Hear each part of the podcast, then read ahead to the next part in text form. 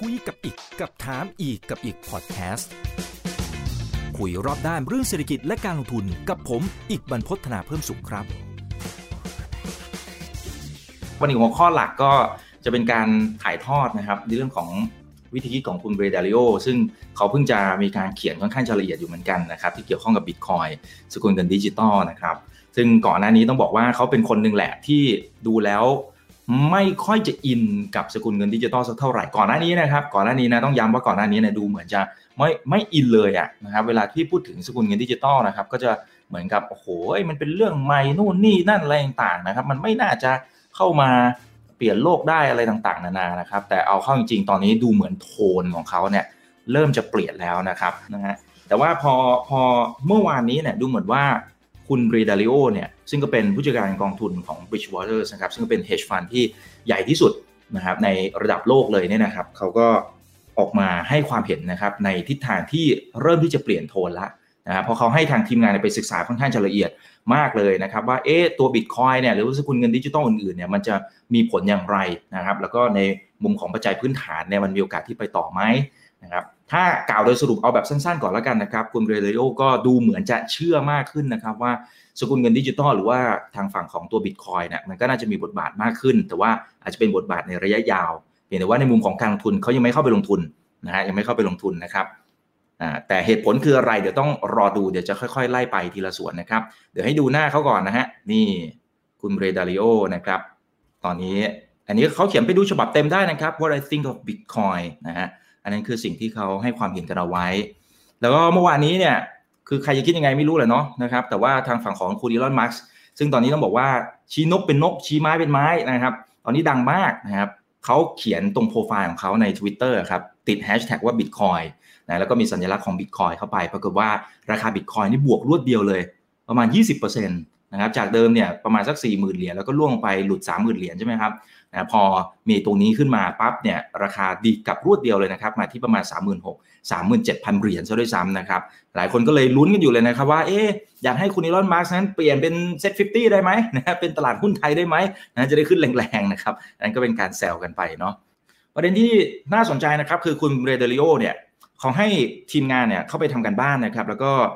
ไปดูนะครับว่าเอ๊ะทางด้านของบิตคอยน์มันจะมีส่วนในการที่จะพลิกโฉมวงการทางการเงินอะไรอย่างไรนะครับ ซึ่งน่าสนใจอยู่เหมือนกันแล้วเขาก็ใช้คำพูดที่บอกว่าค่อนข้างจะน่าชื่นชมอยู่มุมหนึ่งนะก็คือการที่บิตคอยน์มันสร้างขึ้นมาจาก nothing นะครับสร้างขึ้นมาจากแทบจะไม่มีอะไรเลยนะเพราะมันเป็นระบบคอมพิวเตอร์มันเป็นบล็อกเชนใช่ไหมฮะแล้วก็สร้างขึ้นมากลายเป็นนวัตกรรมใหม่ แต่มันสามารถพลิกโฉมในมุมของทางการเงิน และตอนนี้กำลังจับตามองกันอยู่เลยนะครับว่าจะสามารถพลิกโฉมในมุมของการที่สะสมความมั่งคั่ง กลายเป็นสินทรัพย์ที่จะสามารถส่งต่อให้กับลูกหลานได้หรือไม่นะนี่เป็นศัพท์ของคุณบราเลโอก็คือทางด้านของ store of value นะครับหรือว่า store wealth นะครับตรงนี้ก็จะเป็นส่วนที่สำคัญเพราะถ้าทำให้เกิดขึ้นได้เนี่ยโอ้โหความนิยมในบิตคอยน์เนี่ยมันจะเพิ่มขึ้นอย่างมหาศาลเลยทีเดียว แต่สิ่งที่น่าทึ่งก็คือว่าเขาใช้เวลาเพียงแค่ประมาณสัก 10 ปีไปถึงบิตคอยน์เนี่ยนะสกุลเงินดิจิตอลเนี่ยใช้เวลาเพียงแค่ 10 ปี หลังจากที่เกิดวิกฤต hamburger crisis นะครับก็มีการคิดค้นไอ้ตัวนี้ขึ้นมา โดยทางด้านของคุณซาโตชินากาโมโตะนะครับตอนนี้ไม่รู้เลยว่าเป็นใคร ถูกไหมฮะยังไม่ทราบว่าเป็นใครเลยนะครับ แต่ว่าพอสร้างขึ้นมาปั๊บเนี่ยสิ่งที่เกิดขึ้นคือความนิยมมันก็เพิ่มมากขึ้นตามลำดับ ถ้าจะจำได้ในปี 2017 นะครับ มันเป็นปีที่เจอผลกระทบค่อนข้างจะหนักอยู่พอสมควรเลยนะครับ เพราะว่ามันมีเป็นเป็นปีที่บิตคอยมันพีขึ้นไปนะมันพุ่งปี๊ดมีการเก็งกำไรสูงมากนะครับ หลังจากนั้นก็ถูกเทลงมาลึกพอสมควรนะครับพอถูกลงไปเทลงไปลึกเนี่ยนะฮะมันก็เพิ่งจะขยับตึ๊บตึ๊บตึ๊บกลับขึ้นมาได้นะครับในปี 2019 2020 นี้เองนะครับเพิ่งจะ 2 ปีนี้เองนะครับที่เพิ่งจะกลับขึ้นมา ทีนี้สิ่งที่สิ่งที่ถือว่าน่าทึ่งนะครับในมุมของบิตคอยเองในช่วง 2 ปีที่ผ่านมาที่ผมเกิดเอาไว้เมื่อสักครู่นี้นะครับที่บอกว่า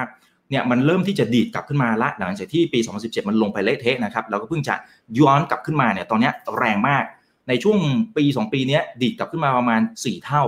นะฮะ400%เลยนะครับบางช่วงก็ทะลุขึ้นไปประมาณสัก 40,000 เหรียญ แต่ท้ายที่สุดก็ถูกเทลงมา แล้วก็อยู่ในโซนประมาณสัก 30,000เหรียญต้นๆนะครับ ตอนนี้ก็ขยับขึ้นไปอีกแล้วเพราะคุณอีลอนมาสิแหละ เมื่อวานนี้ใช่ไหมฮะ ก็เริ่มขึ้นมาแล้วนะครับ แล้วก็เป็นที่น่าสนใจมากขึ้นเรื่อยๆ โดยเฉพาะในช่วงที่ธนาคารกลางทั้งโลกครับ ตอนนี้เขาใช้นโยบายแบบผ่อนคลายใช่ไหมฮะเขาใช้มาตรการ QE พิมพ์เงินออกมาเยอะแยะมากมายนะครับ แล้วก็ยิวยิวตอนนี้ต่ำมาก อัตราผลตอบแทนเนี่ยนะครับค่อนข้างจะต่ำนะครับ ก็เลยทำให้การลงทุนในสินทรัพย์ที่ประเภทพวกสินทรัพย์ทางเลือกต่าง ๆ ก็เริ่มที่จะ มีความน่าสนใจมากขึ้นเรื่อยๆนะครับแต่ถ้าจะให้วิเคราะห์นะครับในมุมของคุณเรเดลิโอเนี่ยมันยังมีอยู่2อสส่วนเดี๋ยวผมค่อยๆไล่ไปแล้วกันนะครับ อย่างหนึ่งเลยที่จริงๆผมเคยพูดในรายการของเราแล้วนะครับ ก็คือสิ่งที่ทำให้สกุลเงินดิจิตอลนั้นมีมูลค่าเพิ่มมากขึ้น มันประกอบไปด้วย 2ส่วนนะส่วนแรกมันเป็นเรื่องของ scarcity มันเป็นเรื่องของภาวะการขาดแคลนหรือว่า supply มันมีจำนวนจำกัดนั่นเองนะครับอย่างที่2เนี่ยมันเป็นเรื่องของ trust มันเป็นเรื่องของความไว้เนื้อเชื่อใจ เมื่อไหร่ก็ตามนะที่ทางด้านของคนทั้งโลกนะครับหรือคนส่วนใหญ่ของทั้งโลกเนี่ยก็ให้ความไว้วางใจกับสกุลเงินดิจิตอลเนี่ยมากยิ่งขึ้น เมื่อนั้นครับสกุลเงินดิจิตอลก็จะมีมูลค่ามากขึ้นด้วยนะครับตอนนี้อย่างแรกเรื่องของ supply เนี่ยถ้าเป็นในมุมของทฤษฎีก่อนนะก็ถือว่าโอเคนะเพราะว่ามันมีจำนวนจำกัด 21 ล้านบิตคอยน์นะเขาดีไซน์ออกมาแล้วนะ ตรงนี้มันจะไม่ไม่มีไปมากกว่านี้แล้วนะครับแต่ในขณะเดียวกันความไว้เนื้อเชื่อใจตอนนี้มันเริ่มที่จะสะสมมากขึ้นเรื่อยๆ ก็คงต้องรอลุ้นนะครับว่ามันจะถึงจุดที่เป็น critical mass เมื่อไหร่ แต่ถ้าเป็นในมุมของคุณ Ray Dalio เนี่ยยังค่อนข้างมีข้อกังขาอยู่พอสมควรนะไม่ว่าจะเป็นในมุมของตัว supply อะเดี๋ยวเดี๋ยวจะว่ากันไปนะครับ เรื่องของ supply เนี่ยคือถ้าเป็นในมุมของตัวกลไก ที่ได้มีการวางอันไว้ให้กับทางฝั่งของบิตคอยเนี่ยมัน 21 ล้านบิตคอยใช่ไหมครับอันนั้นคือกลไกของเขา แต่ว่าคุณเบรดาริโอเนี่ยมองอีกมุมหนึ่งเลยนะครับ มองอีกมุมหนึ่งว่าเฮ้ยจริง ๆ แล้วเนี่ย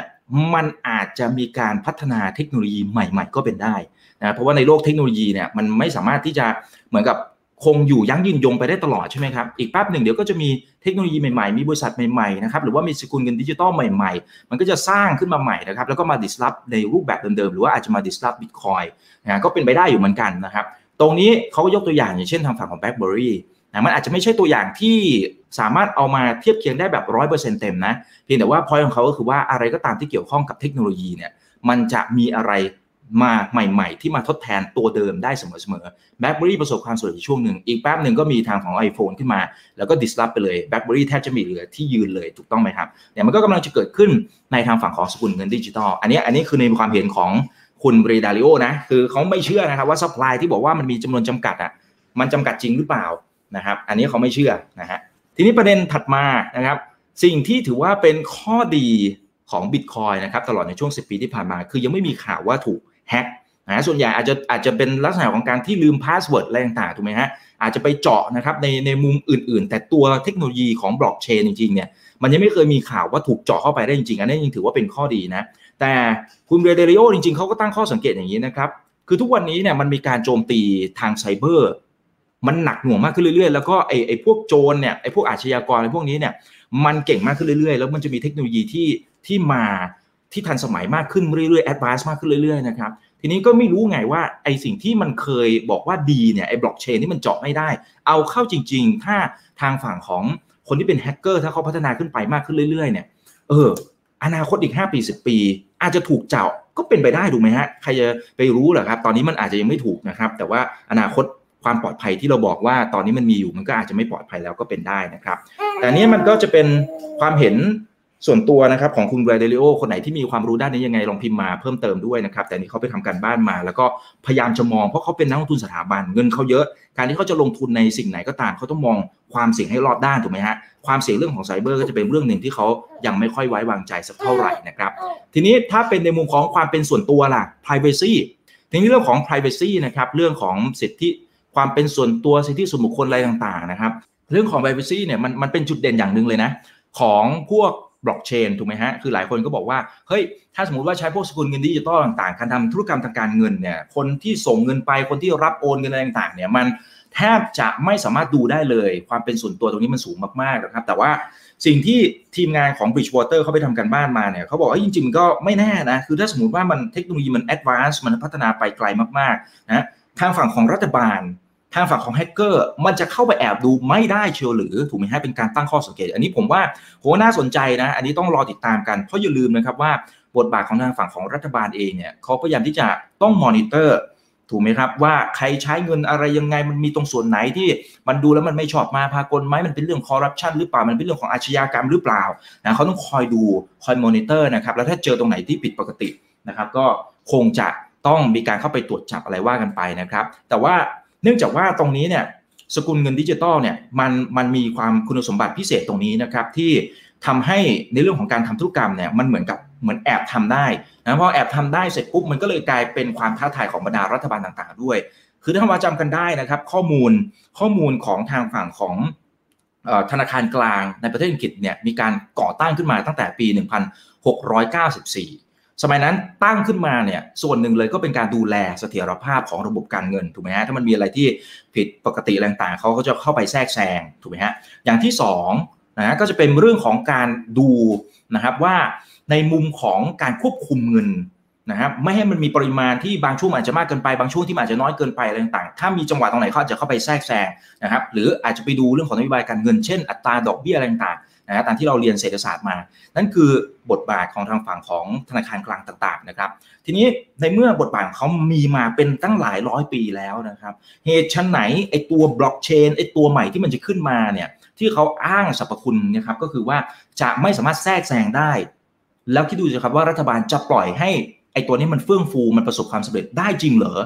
ถูกไหมฮะบทบาทของเขาคือคนคุมเกม แต่ไอตัวบล็อกเชนไอตัวสกุลเงินดิจิตอล จะไม่ให้ใครมาคุมอะนั้นในมุมของรัฐบาลเนี่ยจะปล่อยให้ไอตัวนี้มันขึ้นมาแทนที่ได้จริงหรือ ถูกไหมฮะอันนี้เป็นการตั้งข้อสังเกตผมว่าผมว่าตัวนี้มันมีน้ำหนักอยู่พอสมควรเลยนะครับเพราะมันเป็นการยากมากนะที่ทางฝั่งของรัฐบาลนั้นจะปล่อยให้การทำทุกอย่างมันจะเหมือนกับโหมันเสรีแบบสุดๆเลยนะครับโดยที่รัฐบาลจะไม่เข้ามาควบคุมเลยถูกไหมฮะอ่าโอเค ตรงนี้ค้างไว้ก่อนเดี๋ยวจะมีเจาะลึกเพิ่มเติมในส่วนนี้นะครับผมโชว์ไอ้ตัวกราฟิกตรงนี้ขึ้นมานะครับ เดี๋ยวจะให้เห็นกันชัดๆหน่อย นะครับอันนี้มันคือตัว Market Cap นะมูลค่าตลาดนะครับของ Bitcoin เมื่อเทียบกับทางฝั่งของทองคำนะจะเห็นว่าในช่วงก่อนปี 2017 เนี่ยสัดส่วนน้อยมากไม่ถึง 1%น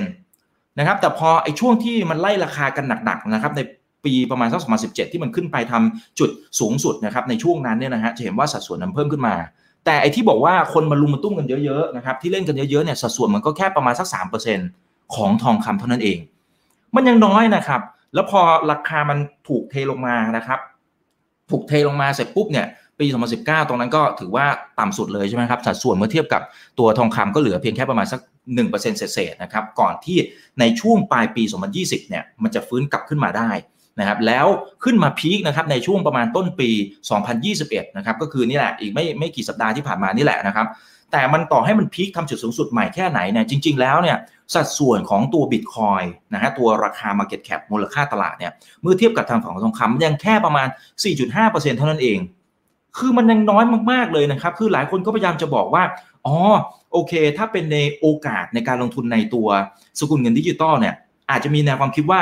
ให้มันเป็นเหมือนกับ digital gold ครับเหมือนกับเป็นทองคำในโลกดิจิตอลแล้วก็เริ่มมองนะครับว่ามันน่าจะเป็นแหล่งสะสมความมั่งคั่งแล้วก็ส่งต่อให้กับลูกหลานได้นะครับแล้วก็เป็นการป้องกันความเสี่ยงจากอัตราเงินเฟ้อ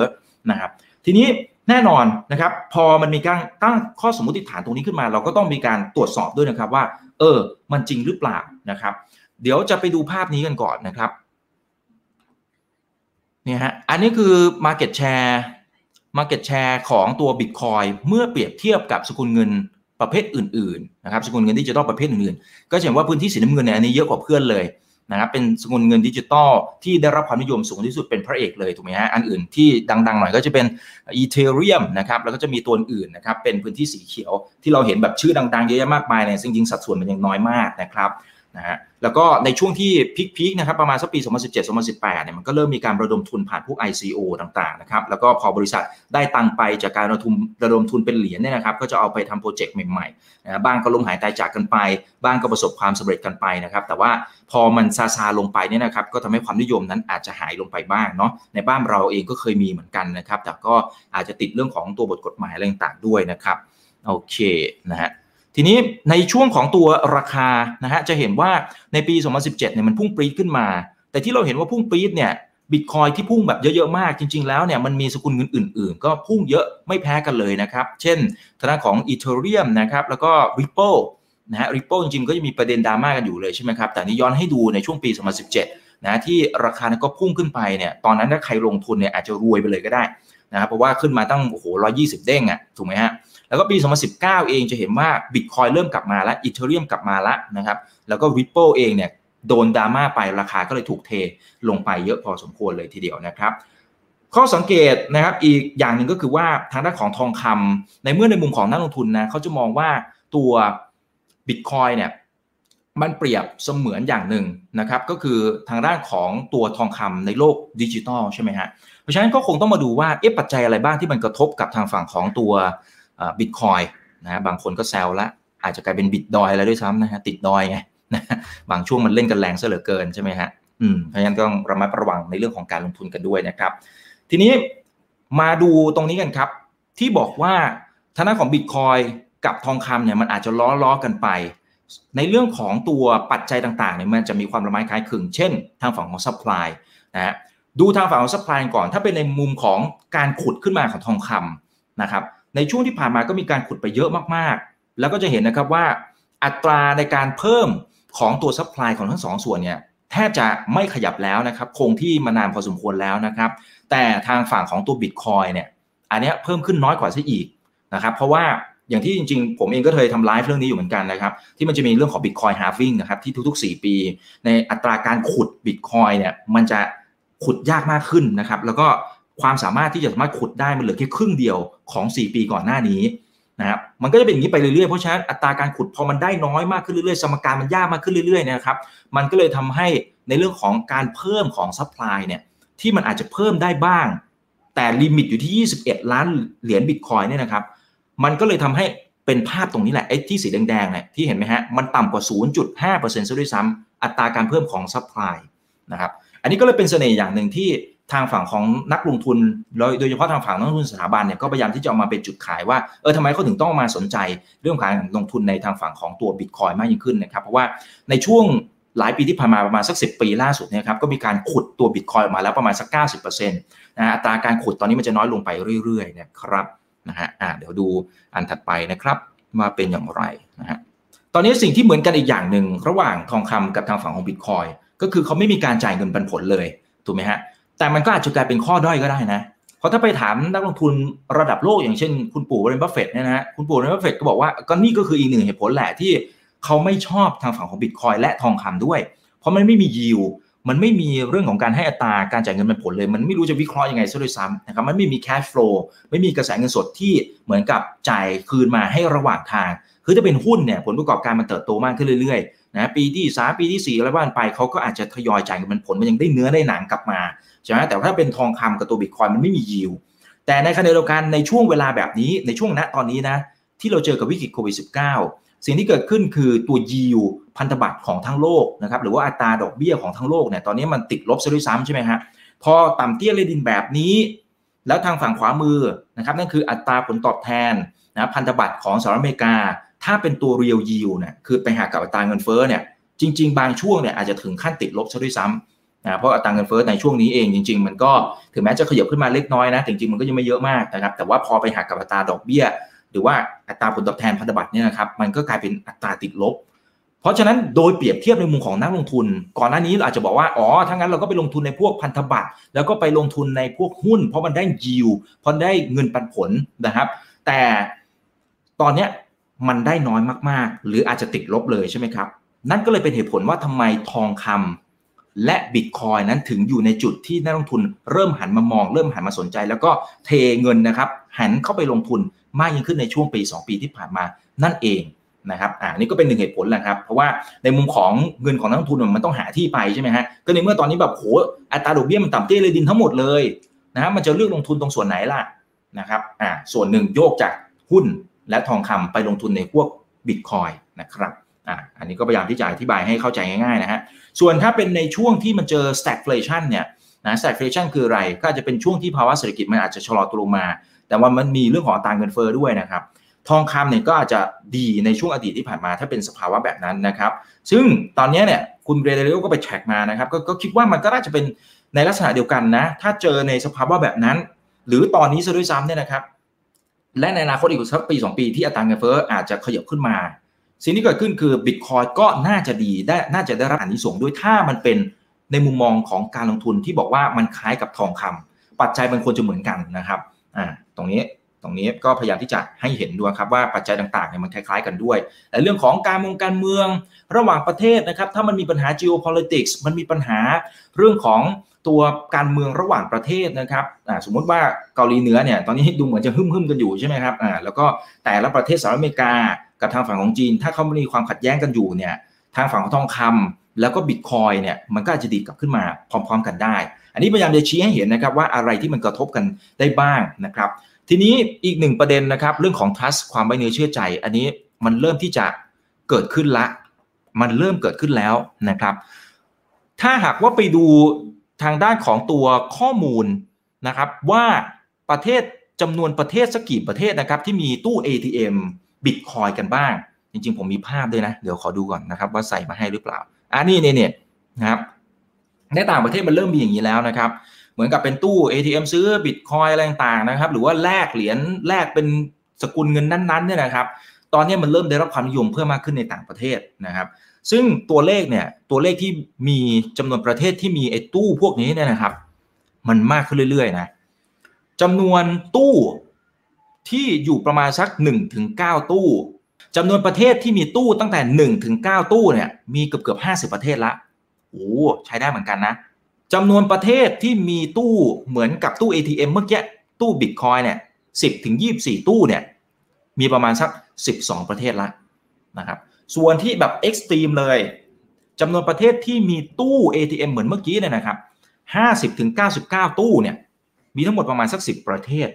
แล้วมันกำลังเพิ่มมากขึ้นเรื่อยๆ นะนะครับ โดยภาพรวมทั้งหมดเลยเนี่ย ตอนนี้ 80 ประเทศบวกบวกเกือบเกือบร้อยประเทศแล้วนะครับ ที่มีตู้ ATM เหมือนภาพนี้ มันสะท้อนให้เห็นอะไรนะครับ มันสะท้อนให้เห็นว่าคนเริ่มที่จะไว้วางใจนะครับ กับทางฝั่งของตัว Bitcoin มากยิ่งขึ้นนะ แล้วนั่นคือสิ่งที่เราควรจะต้องศึกษา แล้วมันก็เป็นจุดเด่นที่ทางด้านของคุณเรเดเลโอผมผมว่าน่าสนใจคือโดยภาพรวมเนี่ยจริงๆเขายังไม่ได้เข้าไปลงทุน แล้วมันจะมีหลายข้อที่มันเป็นข้อกังขา แต่ว่าผมชอบในมุมที่เขาเหมือนเปิดใจที่จะศึกษาสิ่งเหล่านี้มากขึ้นในหลากหลายแง่มุมนะครับนะฮะ เออเนี่ยอันนี้คือสิ่งที่ผมคิดว่าเราเราต้องจริงจังกับเรื่องนี้อยู่เหมือนกันนะครับ ต่อให้โอเคเรื่องการลงทุนอาจจะมีภาวะฟองสบู่นั้นไม่ว่ากันนะ แต่ว่าถ้ามันเป็นเทรนด์ระดับโลกที่เป็นแบบ super mega trend เนี่ยเรามองข้ามไม่ได้เลยนะครับ เราต้องมาศึกษากันด้วยนะครับนะฮะแต่ก็อีกประเด็นหนึ่งที่เมื่อกี้เนี่ยเล่าค้างกันไว้นะครับ ก็คือว่าคุณ Ray Dalio เนี่ยเขาพยายามจะชี้ให้เห็นอยู่อย่างหนึ่งนะ ที่บอกว่า supply มันมีจำนวนจำกัดใช่ไหมที่บอกว่ามันมี 21 ล้านบิตคอยน์นะครับมุมหนึ่งเนี่ยมันใช่ แต่มันใช่เฉพาะสกุลเงินดิจิตอลของตัวบิตคอยน์อย่างเดียว แต่เขาบอกว่ามันกำลังจะมีอื่นๆตามมานะครับมันอาจจะมีบิตคอยน์สองสามสี่ห้าหกเจ็ดเก้าสิบที่มันทำได้ดีกว่านะครับแล้วมันก็อาจจะมา disrupt ก็ได้ หรือแม้กระทั่งไอตัว quantum computer นะครับที่มันคำนวณได้เร็วมากขึ้นเรื่อยๆเนี่ยเท่าที่ดูเนี่ยนะครับมันก็มีโอกาสเหมือนกันที่มันอาจจะเข้าไป hackบิตคอยน์อันนี้เชิงทฤษฎีนะครับในเชิงทฤษฎีนะแต่ว่าของจริงจะเป็นยังไงเดี๋ยวเราต้องรอดูนะครับ เรื่องนี้เป็นเรื่องที่สำคัญมากนะครับ อันนี้อันนี้เป็นในมุมในมุมของนักลงทุนระดับโลกนะครับที่ที่เขามองว่า เออไอ้ตัวบิตคอยน์ supply มันจำกัด แต่ถ้ามันมีตัวใหม่ที่ขึ้นมา แล้วมันทำได้ดีกว่า มันก็อาจจะกลายเป็นว่า supply มันไม่จำกัดก็ได้นี่เออเนี่ยนะครับอันนี้ก็เป็นมุมของเขานะครับที่ที่ผมว่ามันก็น่าสนใจมากๆนะครับ แต่อีกมุมหนึ่งนะครับ ประเภทของสกุลเงินดิจิตอลที่กำลังได้รับความนิยมมากขึ้นเรื่อยๆนะครับมันจะเรียกว่าเป็นพวก stable coin นะ เนื่องจากว่าพยายามที่จะมาแก้ไขตอบโจทย์ pain point ของพวกบิตคอยน์ที่ราคามันผันผวน ขึ้นขึ้นลงลงลงขึ้นขึ้นอะไรต่างๆค่อนข้างจะมึนมากเลยใช่ไหมครับ stable coin เขาอยากจะมาแก้โจทย์ตรงนี้แหละครับ ให้มันแบบโอ้โหนิ่งๆหน่อย เพราะถ้ามันนิ่งๆเสร็จปุ๊บจะเอาสกุลเงินดิจิตอลตรงนี้เนี่ยนะครับไปจับจ่ายใช้สอยซื้อสินค้า แล้วก็ซื้อสินค้าแล้วก็บริการต่างๆ ได้ง่ายมากขึ้น ตอนนี้มันยังเป็นข้อถกเถียงกันอยู่เลยนะครับว่าจริง ๆ แล้วเนี่ยสกุลเงินดิจิตอลเช่นตัวบิตคอยเนี่ยมันสามารถเอาไปซื้อของได้จริงเหรอ เพราะความผันผวนมันเยอะมาก ซื้อก๋วยเตี๋ยววันนี้อาจจะสมมติว่า 0.1 บิตคอยนี่ยกตัวอย่างเฉยๆนะจริงมันไม่ใช่หรอกนะ0.1 บิตคอยซื้อก๋วยเตี๋ยวได้ 1 ชามนะวันพรุ่งนี้มันอาจจะกลายเป็นว่าเราต้องใช้สัก1บิตคอยถึงสามารถซื้อก๋วยเตี๋ยวได้ 1 ชาม ซึ่งในชีวิตความเป็นจริงมันไม่ได้ถูกไหมฮะถ้ามันยังผันผวนแบบนี้ นั่นเลยเป็นเหตุผลว่าทำไมพวกสกุลเงินดิจิตอลที่เป็นประเภทที่ที่เรียกว่า stable coin มันเลย เริ่มที่จะมีความนิยมมากขึ้นเรื่อยๆนะครับแต่ตอนนี้มันก็จะมีข้อกางขาอยู่เหมือนกันนะครับว่ามันจะประสบความสำเร็จมากน้อยแค่ไหนอย่างไร ครับนะครับส่วนข้อดีอีกอย่างหนึ่งของทางฝั่งของตัวคริปโตอะไรต่างๆนะครับ ก็คือว่ามันเริ่มที่จะถูกแลกเปลี่ยนนะครับ หรือว่าสามารถที่จะลงทุนที่ประเทศหนึ่ง แล้วไปถอนเงินที่อีกประเทศหนึ่ง มันก็ทำได้ง่ายมากขึ้นแล้วใช่ไหมฮะเพราะว่ามันเป็นเหมือนกับทุกอย่างมันถูกเชื่อมต่อเป็นโลกของตัวอินเทอร์เน็ตนะครับ เพราะฉะนั้น พอมันมีความเป็นสากลมากขึ้นเรื่อยๆ สภาพคล่องมันก็ควรจะต้องดีขึ้นมากขึ้นเรื่อยๆนะครับอยู่ที่หลาย ๆ ที่เลย เดี๋ยวให้ดูข้อมูลตรงไหนว่ามันอยู่ที่ไหนกันบ้างนะครับ นี่ครับนี่ฮะคือตอนนี้ก็จะเห็นว่าหลาย ๆ ประเทศเนี่ยเริ่มที่จะเปิดใจเรื่องนี้มากยิ่งขึ้นนะครับ แล้วตัวที่ที่มีการแลกเปลี่ยนนะครับ ระหว่างคริปโต ตัวสกุลเงินดิจิตอลนะครับแล้วก็แลกเป็นตัวเงินสด นะครับเงิน fiat พวกธนบัตรเงินที่เราใช้กันอยู่ในทุกวันนี้อ่าพูดให้กันเข้าใจง่ายๆเนี่ยนะครับ ผ่านไอ้ตู้เมื่อกี้ตู้ ATM เหล่าเมื่อกี้ที่ผมเล่าให้ฟังนะครับ ส่วนใหญ่มันจะเป็นสกุลเงินดอลลาร์นะครับแล้วก็ตามมาด้วยยูโร ตามมาด้วยเงินเยนแต่ถ้าไปดูในแง่ของประเทศที่มีการเทรดกันเยอะๆเลยนะครับมันก็จะมีทั้งทางฝั่งของญี่ปุ่นสหรัฐอเมริกา แล้วก็มีเกาหลีใต้ติดโผเข้ามายุโรปก็ติดโผเข้ามาฮ่องกงอันนี้เยอะเหมือนกันนะครับภาพฝั่งฝั่งขวามือนะครับเฉะนั้นหลักๆ ตอนนี้จะเริ่มเห็นแล้วนะครับว่าเฮ้ยต่างประเทศเขาเริ่มมาแล้วประเทศไทยที่เห็นบอกว่ามันบูมอยู่ช่วงหนึ่งเนี่ยนะครับเทียบกับต่างประเทศยังถือว่าสัดส่วนน้อยมากๆนะครับต่างประเทศเขาแอดวานซ์ไปไกลแล้วนะครับแต่สิ่งที่ยังไม่เคลียร์เลย คือจริงๆแล้วเนี่ยคุณสมบัติของบิตคอยตกลงแล้วมันช่วยกระจายความเสี่ยงของพอร์ตการลงทุนได้จริงหรือเปล่าเออเพราะในมุมของนักลงทุนเราต้องพิจารณาเรื่องนี้ด้วยใช่ไหมครับการลงทุนมันต้องส่วนหนึ่งเนี่ยมันอาจจะต้องมีในเรื่องของการกระจายความเสี่ยง เพื่อพวกเหมือนกับควบคู่ไปด้วยนะครับ ในเรื่องของการลงทุนใช่ไหมฮะตอนนี้ถ้าเป็นข้อมูลของทีม Bridgewater ที่เขามีการทำกันมา จะเห็นนะครับว่าถ้าเป็นทางฝั่งของทองคำเนี่ยมันพูฟมาแล้วนะครับ เพราะว่ามันเป็นสิ่งที่เกิดขึ้นมานานมากๆ ถ้าเก็บตัวเลขตั้งแต่ปี 1920 ก็จะเห็นว่าทางด้านของไอตัวทองคำเนี่ยมันสามารถป้องกันความเสี่ยง และช่วยกระจายความเสี่ยงของพอร์ตได้จริงนะครับในบางช่วงที่ตลาดหุ้นขึ้น ทองคำอาจจะลง ในช่วงที่ทองคำขึ้นนะครับตลาดหุ้นก็อาจจะลง เพราะฉะนั้นถ้าคนไหนก็ตามที่ลงทุนทั้งในหุ้นและทองคำตั้งแต่อดีตจนถึงปัจจุบันมันพูฟแล้วว่าพอร์ตเนี่ยผลตอบแทนมันจะค่อนข้างเสถียรหมายถึงว่าถ้าลงทุนทั้งสองนะครับในสัดส่วนที่ที่เหมาะสมนะครับนะความผันผวนของทั้งพอร์ตมันจะไม่เยอะนะเพราะมันถั่วๆกันเองนะมันบวกลบอะไรกันเองถูกไหมฮะเพราะฉะนั้นการลงทุนมันก็ จะเหมาะมากโดยเฉพาะบรรดานักลงทุนสถาบันนะครับ อันนี้ต้องเข้าใจว่าในมุมมองของของนักลงทุนสถาบันเนี่ยเขาต้องเขาต้องชั่งน้ำหนักระหว่างความเสี่ยง กับทางด้านของผลตอบแทนด้วยนะครับ คือถ้าจะลงอะไรที่มันหวือหวามากๆเนี่ยเขาคงจะไม่สบายใจสักเท่าไหร่นะครับ แต่ทีนี้ถ้าเป็นทางฝั่งของตัวบิตคอยน์นะครับหรือว่าสกุลเงินดิจิตอลเนี่ยด้วยระยะเวลาเพียงแค่ที่มันเกิดขึ้นมาประมาณสักสิบปี ข้อมูลมันไม่พอครับ ข้อมูลมันไม่พอที่จะสรุปได้ว่าตกลงแล้ว มันสามารถช่วยกระจายความเสี่ยงของพอร์ตได้จริงหรือไม่ ถ้ามองเฉพาะในช่วงประมาณสักปี 2 ปีนี้ใช่ครับ ความสัมพันธ์นี้ใช่ครับ มันช่วยกระจายความเสี่ยงได้ แต่ถ้ามองไปยาวๆสมมตินับจากนี้ไปอีกประมาณสิบถึงยีปี ในมุมของนักลงทุนสถาบันเนี่ยเขาต้องมองกันยาวๆแล้วมันต้องพิสูจมันต้องพิสูจน์กันเยอะเลยนะครับ ถ้ามันยังไม่ได้รับการพิสูจน์เขาจะไม่หาข้อสรุปนะถ้ายังสรุปไม่ได้เขาก็อาจจะยังไม่ลงทุนอ่าอันนี้ต้องต้องเข้าใจโลจิกของของนักลงทุนสถาบันก่อนนะครับ ว่าเขามองกันอย่างนี้แหละนะครับ เรามองแบบนี้หรือเปล่านะอันนั้นอีกเรื่องหนึ่งใช่ไหมฮะ ทีนี้อีกคุณสมบัติหนึ่งนะครับที่ทางฝั่งของทองคำเขาทำได้แล้ว แต่ทางด้านของบิตคอยเนี่ยยังต้องรอการพิสูจน์อยู่ คือเรื่องของตราเงินเฟ้อนะครับเราจะเรียนกันมาตั้งแต่สมัยแบบโอ้โหเด็กๆใช่ไหมครับอย่างผมเรียน finance มาเนี่ยครับมันก็มีวิชาเศรษฐศาสตร์นะครับที่แล้วก็ควบคู่แบบการลงทุนเนี่ยเขาก็จะบอกเสมอว่าอ๋อถ้ามีอัตราเงินเฟ้อใช่ไหมจะลงทุนอะไร คุณควรจะต้องลงทุนในทองคำ นะครับอันนี้ตามที่แบบโอ้โหความสัมพันธ์มันมันเป็นอย่างนี้มานานมากแล้วนะครับ เกิดอัตราเงินเฟ้อปั๊บลงทุนในทองคำนะเพราะว่าตัวทองคำเนี่ยมันจะช่วย hedge ป้องกันความเสี่ยงจากตาเงินเฟ้อได้นะครับ พอคนเข้ามาลงทุนในทองคำปุ๊บตัวนี้เราจะได้ผลประโยชน์กันไปนะฮะเราก็จะสามารถลดความเสี่ยงในส่วนนี้ได้ รักษาความมั่งคั่งของเราได้ รักษากำลังซื้อของเราได้นะครับ อันนั้นคือมุมมองของทองคำแต่สกุลเงินดิจิตอลเหมือนเดิมครับในช่วงที่ผ่านมาถ้าดูความสัมพันธ์จริงๆ มันก็พอถูถูท้ายๆหน้านะมันก็ยังพอเป็นไปได้นะ นะครับว่าสามารถป้องกันอัตราเงินเฟ้อได้แต่ตรงนี้เหมือนเดิมเลยนะครับ ว่าข้อมูลมันช่วงประมาณสักแค่ 10 ปีเท่านั้นเอง เพราะฉะนี่มันไม่สามารถที่จะสรุปได้นะครับ ว่าตัวเรามันสามารถช่วยป้องกันเรื่องของอัตราเงินเฟ้อได้จริงหรือไม่นะครับเพราะฉะนั้นติดอยู่ 2 ประเด็นแล้วนะครับสำหรับตัวบิตคอยแต่คุณสมบัติของมันเนี่ยมันอยู่แค่ในแง่ของอัตราเงินเฟ้อนะครับแล้วก็เรื่องของตัวกระจายความเสี่ยงที่มันติดอยู่เป็นเพราะ เรื่องของ history ที่มันยังยาวนานไม่เพียงพอแค่นั้นเองนะครับถ้าสมมติว่ามันเทรดไปอีกสัก 10-20 ปี ความน่าเชื่อถือตรงนี้มันอาจจะเกิดขึ้นก็ได้ ถ้าสถิติมันพิสูจน์แล้วนะครับว่าเออมันสามารถป้องกันความเสี่ยงของพอร์ตได้แล้วก็ป้องกันอัตราเงินเฟ้อได้นะครับอีกจุดหนึ่งที่สนใจแล้วก็น่าจะทำให้บรรดานักลงทุนสถาบันเนี่ยเขามีความสนใจตรงนี้มากขึ้นในระยะปี 2 ปีที่ผ่านมา ถามว่ามากขึ้นขนาดไหน ดูจากกราฟิกก็จะพอจะเห็นภาพได้อยู่บ้างนะครับ ถ้าฝั่งซ้ายมือจะเห็นว่าตอนนี้เนี่ยมันมีคนเริ่มแอบเข้าไปเก็บสะสมตัวบิตคอยเนี่ยเพิ่มมากขึ้นเรื่อยๆนะนะครับแต่ข้อสังเกตอยู่อย่างหนึ่งก็คือว่าคนที่เขาถือระยะเวลา 5 ปีแบบบวกๆเลย คนที่ถือ 5 ปีแบบบวกๆเนี่ยนั่นก็หมายความเป็นนักลงทุนระยะยาว ซึ่งตอนนี้สัดส่วนมันเพิ่มขึ้นนะครับ จากในช่วงประมาณปี 2013 เนี่ยมันเพียงแค่ประมาณ 0.1%เท่านั้นนะครับ แต่ว่าในปี 2019 2020 2021 ตอนต้นปีนี้มันขยับขึ้นมาเพียงแค่ประมาณ 20%ของบิตคอยที่มันหมุนเวียนอยู่ทั้งหมดเลย